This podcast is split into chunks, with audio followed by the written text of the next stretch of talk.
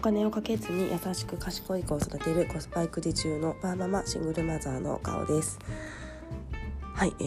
ー、気づけばもう12月になりました、えー、早いなと思っております、えー、すごい昨日も天気が良かったですがやっぱりだいぶ寒いと思いますので皆さんご体調にはお気をつけください。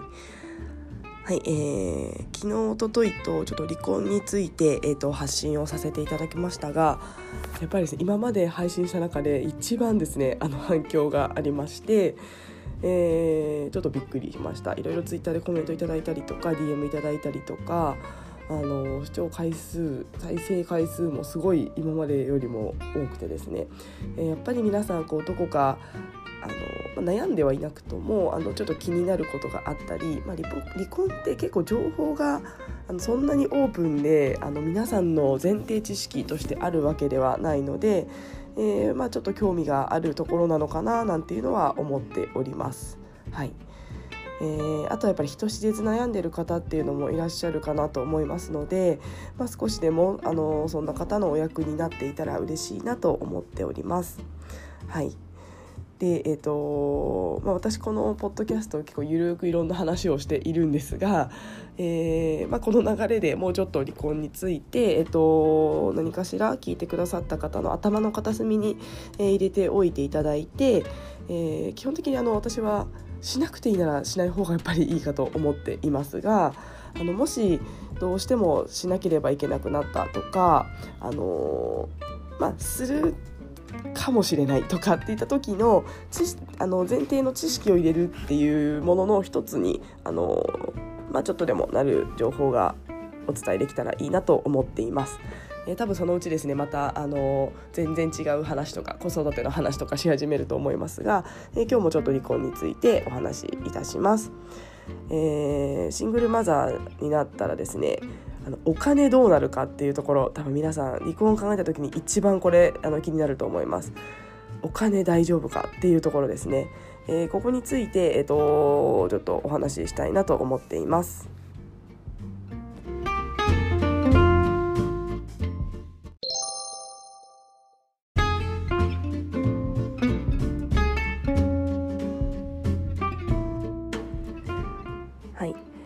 私がですねあのシングルマザーになると、あの、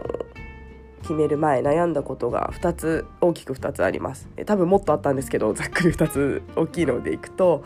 えー、子供がぐれないかっていうのとお金が大丈夫かっていうこの2点が本当に私の、えー、悩むポイントでした。この2つをクリアするために、えー、半年以上ぐるぐるぐるぐる悩みました。はい。で、えっと、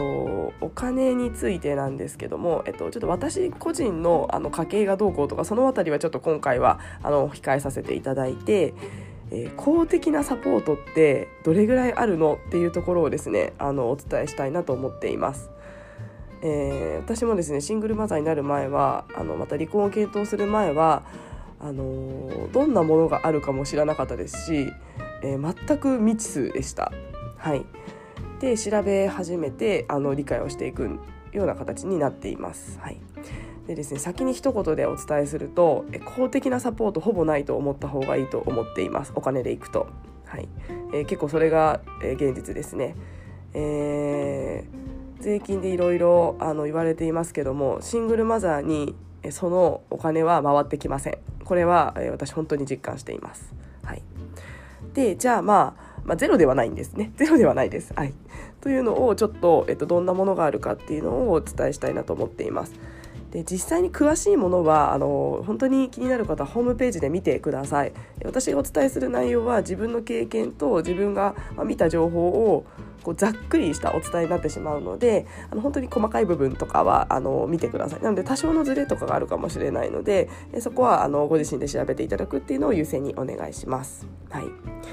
えー、でですね、えー、まず、えーと、一番有名な有名というかあのあるものが、えーと、児童扶養手当というものになります。えー、子育て世代だと児童手当っていうあの月1万円だったかなをもらってると思うんですけどもシングルマザーになるとそれだけ、えーと、児童扶養手当というものが、えー、支給の、えー、候補に上がります。はいえー候補に上がるというのはあの年収制限があります。で児童扶養手当って、えっと、1万円ぐらいから4万円ぐらいまでが幅がありまして、えー、年収によってもらえる金額が変わります。でここの年収がネックでして、えーとですね、これ子どもの数とか自分が扶養している人数によって前後してしまうんですけどもあの1人2人だと年収3400万でもらえなくなります。はいでえーとですね、児童扶養手当をもらっているといくつかメリットがあって、えー、まあ、お金が、えーとまあ、例えば去年専業主婦の方で年収が全然ない方っていう方は、えーまあよえーと、その年、えー、4万円だったかな上限もらえるような形です。でプラス、えっと、水道これもしかしたら東京だけかもしれないのでちょっとずれはあるかもしれないんですけどもプラスで、えっと、水道代がタダになります。えー、あと,、えーとですね、自分の医療費がタダになるなります。であとは、えっと、ちょっと上限があって、えっと、年収が児童扶養手当確か1万円か2万円ぐらいの人だと一部になって、えっと、1割負担になります今は普通で3割負担の医療なんですけど1割負担になります。はいので自分の医療費が、えっと、かからなくなるっていうのは、えっと、すごくいいサポートかなと思います。はい、であとはですね確か粗大ごみが、えっと、ただになります。はい、であとこれは東京だけなんですけども、えっと、都電のバスと電車が都営線とかですねただになるあのパスポートみたいなものがもらえます。はい、のでえー、これ私ですねあの離婚した当初はあの育休中だったので収入がゼロと見なされますので、えー、もらえてたんですね。え、なので、えーと、その年は本当にあの、えーと、これを享受できまして、えー、私あの余談ですけど都電都電を全部使ってどっか遊びに行くっていうのをちょっとあの電車乗りがてら楽しんでたりしてました。あの都電荒川線とかあの乗ったことなかったんですけどあの路面電車すごい子供とか喜んでたので、まあ、そういったあなんだかんだそういった教授を受けてましたね。はい受けておりました。はい。というような形になるので児童扶養手当をもらっていると、まあ、多少はサポートになります。はい。えただですねえっと年収制限が私これ低いなと思ってましてあのま、東京でフルタイムであのまあなんですかねある程度の年次に行くとやっぱりこの金額って超えちゃうんですよねすぐに、えー、なので私はすぐにこれはもらえなくなりました。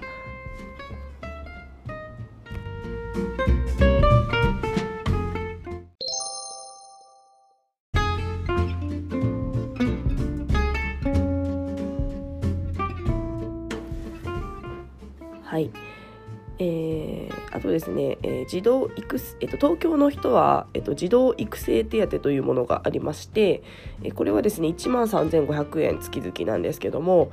えー、もらえますでこれもですね年収制限がありまして、えー、これはですね600から700万ぐらいに行くと,、えー、ともらえなくなります。はいえー、これもあの扶養している人数によって前後してしまうのとあの税金のあの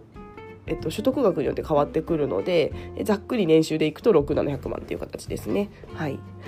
えー、なので、えー、頑張れば頑張ったほどあなたは別にそんだけあればいらないよねということで、えー、国からの手当はなくなります。はいでえー、あとはですね、えっと年末調整なんかの時にあの税金あの税金ってねえっと控除されるあの保険とか生命保険入ってる人とか控除されたりすると思うんですけども、えー、シングルマザーだと多少ですねそこはありまして確か38万円ぐらいだったかなは、えっと、あの所得から控除されますので、あのまあ、少しだけ年収年末調整で戻ってくる金額がプラスされるっていうのはあの一つあのサポートとしてあります。はいえー、というようなところがぐらいですね。はいえー、もしかしたらですね仕事をしていない等々だったらまた多少別のはあったかもしれないんですけども、えー、私の場合ですね、えっと、これぐらいです。はい、であとはですねこれプラス多分自治体によって全然変わってしまうんですけども、えー、保育園は、えっと、入りやすかったです、えー、ここは最大のメリットだったと思います。えー、保育園って大体どこの自治体も加点制だと思うんですけども、えー、やっぱり一人親がだと加点が私の自治体は一番高くてなので、えっと、空きさえあればえー、すぐに入れるというような状態でした。なので私これあのをこのメリットを享受できて、えっと、育休から復帰した時があのちょっと中途半端な月だったんですけど、えっと、4月とかではなかったんですがあの翌月にたまたま保育園が空きましてすんなり復帰ができたっていうのは、まあ、これはあのシングルマザーははメリットかなと思っています。はいというような形になります。であとは自治体によってもしかしたらあの住宅のあの補助とかあとまあえっと、都営住宅とかに入りやすいとかはあるかもしれないんですけども、えー、都営住宅もですね確か年収制限があってそれで確か検討したけどダメだった記憶がありますので、えー、本当にですねこの表現でいくと東京のフルタイムワーマまえー、年次が長くえーまあ、年収3400万を超えたシングルマザーは本当にほぼサポートがない、まあ、育成やティエテの1万3500円ぐらいしかないプラスオンでちょっとだけ、えー、保育園に入りやすいとかのメリットがあるぐらいなものとお考えください。はい、もしいろいろ調べたらもしかしたらあるかもしれないんですが私の自治体と私の経験だと、えー、以上というような形になります。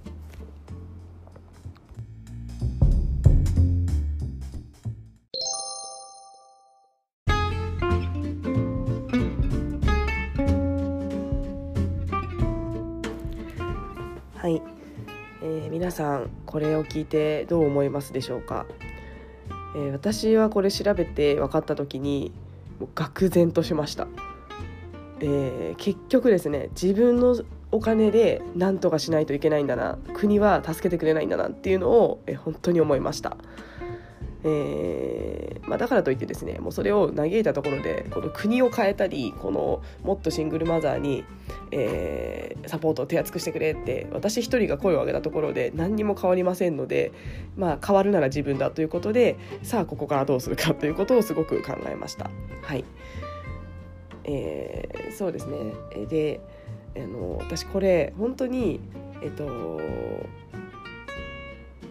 養育費とかがきちんともらえたりあと実家だったらまだいいと思うんですね。えー、これえっとちょっとざっくり、えっと、シミュレーションしたいんですけども年収が、えー、3400万ってあのボーナスとかもいろいろあったりすると思うので手取りが、まあ、仮に20万ぐらいですかね20から20万ちょっとぐらいって計算した時に、えー、あの、まあ、いろんなあのご家庭あると思うんですけどもなんか1ヶ月の生活費って総務省の家計調査年報っていうやつをで見ると大体27万ぐらいらしいんですね。で、えーと、ここで27万って置いた時にかつあのですねあの住居費があのその調査だと2万円になってるんですけども東京に住むんだったら子供2人でまあ、ある程度の広さってなると、まあ、ちょっとエリアにもよっちゃうんですけども23区だったらまあ7万から場所によっては10万かかるかなと思っています。ので1ヶ月の制作生活費ってまあ35万ざっくりですね。ざっくりその家計調査で見ると35万ぐらいかかるかなと思っています。であのこの35万でサポートがほぼないと思った方がいいです。えー、35万かかる中で児童育成手当が1万3500円もらえるのと児童手当が1万円もらえるので、えーまあ、それをまあそれだけは貯金と思って見ないでおいたら35万円を自分でどう捻出すればいいかもしくはそのまあ仮に35万って総務省で総務省の数字で置きましたけどもこれをいかに少なくして自分の年収プラス養育費っていうもので補えるかっていうようなシミュレーションを絶対しないといけないです。はい、えー、なので、まあ、きっと国からまあ、もちろんそんな人いないと思うんですけどもきっと国からもらえるから大丈夫みたいなことを思っていると、えっと、それは本当に、えー、危なくてですね、えー、基本、えー、私自身はその国からもらえるあのいただけるあのサポートっていうのはあの手をつけずにもうそのままあの貯金にしてまして何、まあ、かあった時に使える現金として置いています。まあ、これもちょっと投資とかに回そうかなと思ってるんですけど、まあ、それは置いといて、えー、なので基本自分の、えーと、もらっているお金で、えー、回すっていうのを、えー、しています。はいのでここのシミュレーション絶対間違えないでほしいと思います。はいでえーとまあ、私自身はですねこのあの私本当にお金使わない人で あのけだいぶなんか契約が染みついてるんですけども私自身はこの35万円って仮に置いた数字をだいぶですね圧縮できる人なのでえ住居費だけすごいかかるんですけどなのでまあいろいろあの全然問題なく回せていますが、えー、基本的にそういった形なので。えー、皆さんそこは本当にしっかり考えて、えー、どうするかお金の部分はどうするかというのは、えー、勢いだけでは決めてはいけません、えきちんと養育費を足りない分は、え補いかつですね、えーと、絶対に払わせるような仕組みっていうのを、えーと、作り上げるような、えーと形にしてほしいなと思います。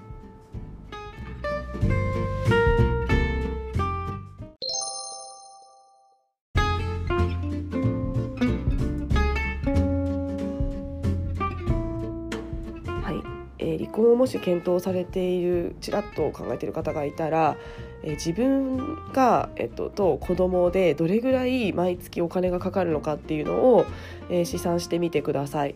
えーまあ、家計簿をつけてる方もいらっしゃるかと思いますので、まあ、そこからあの、まあ、旦那さんがいなくなった場合ってどうなるかっていうものを、えー、シミュレーションすることはすごく大事です。えー、その上で、えー、やっぱりですね住居費ってすごいかかるので、えー、場所をどうするのか、えーまあ、ご実家に帰られるのか、えー、などなどいろんなことを、えー、加味をして、えまあ、どこの部分を抑えていくのか、え、もしくはいかに収入を上げてそこをカバーするかみたいなことを考えることが必要かなと思っています。えまあ、これ個人的な意見ですけども養育費って、え、今ですね払えっと、離婚した人の中で払われてるのって20%ぐらいらしいです。ので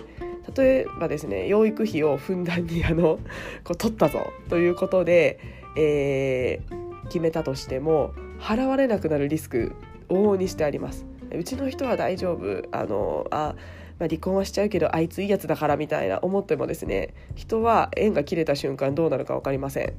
ので、え私はですね養育費に頼る、え家計を考えるのは危険だなと思っています。まあ、もちろんですねあのそれがあったことに越したことはないんですけども私本当に個人の意見としては養育費がなくても自分の収入だけで2人の子供あ勝手に2人にしちゃいました。私1人ですけど。あの1人2人の子供3人の子供を、えーまあ、きちんと教育できるっていう、えー、家計のシミュレーションをぜひしてみてください。はい。えーまあ、もしですね今それなんか無理だよみたいな方がいらっしゃいましたら、えー、今やるリスクっていうのもあるかなと思ってます。だったら、えー、収入をどう上げたらいいのかだったりあとはですねあのやっぱり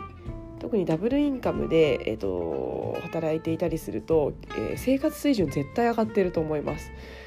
なので、えー、生活水準を、えー、下げる努力をするみたいなものっていうのを少しずつ行うことで出費を減らすみたいなことに慣れていくっていうのはすごく大事かなと思っております。はい、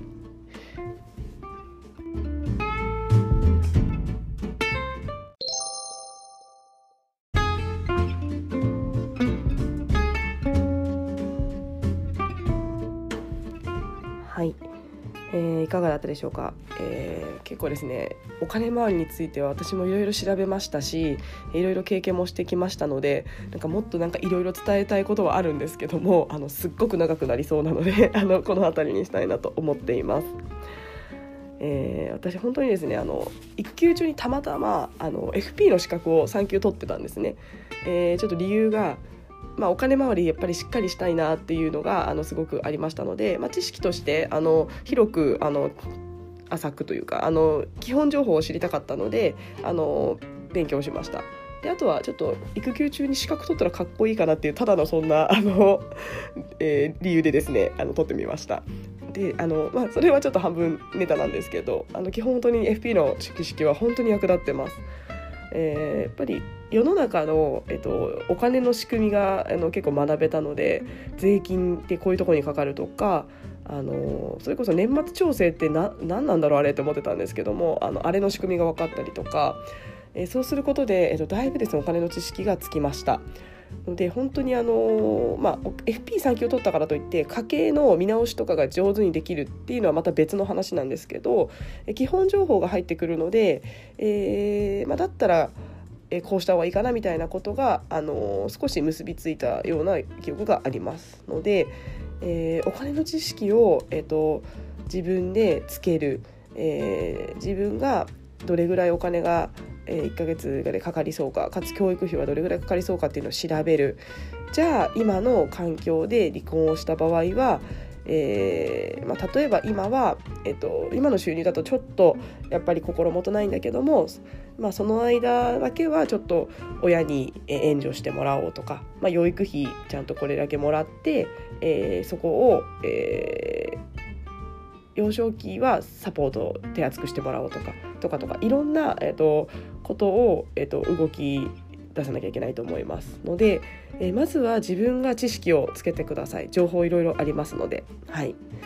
えー私もですねあのちょっと離婚のあのどうするか離婚した方がいいかどうかみたいな悩みはですね正直ちょっとあの心がえぐられるのであの乗り切れない部分はあるんですけども、まあ、このお金回りだったらある程度お話できることもあるかなと思いますので、えー、もし迷われている方がいたらあとちょっと時間も今ですね引っ越しとかもバタバタしているので、えー、すごく手厚くできるというわけではないかもしれないですがあのサポートできればいいなと思っております。はい、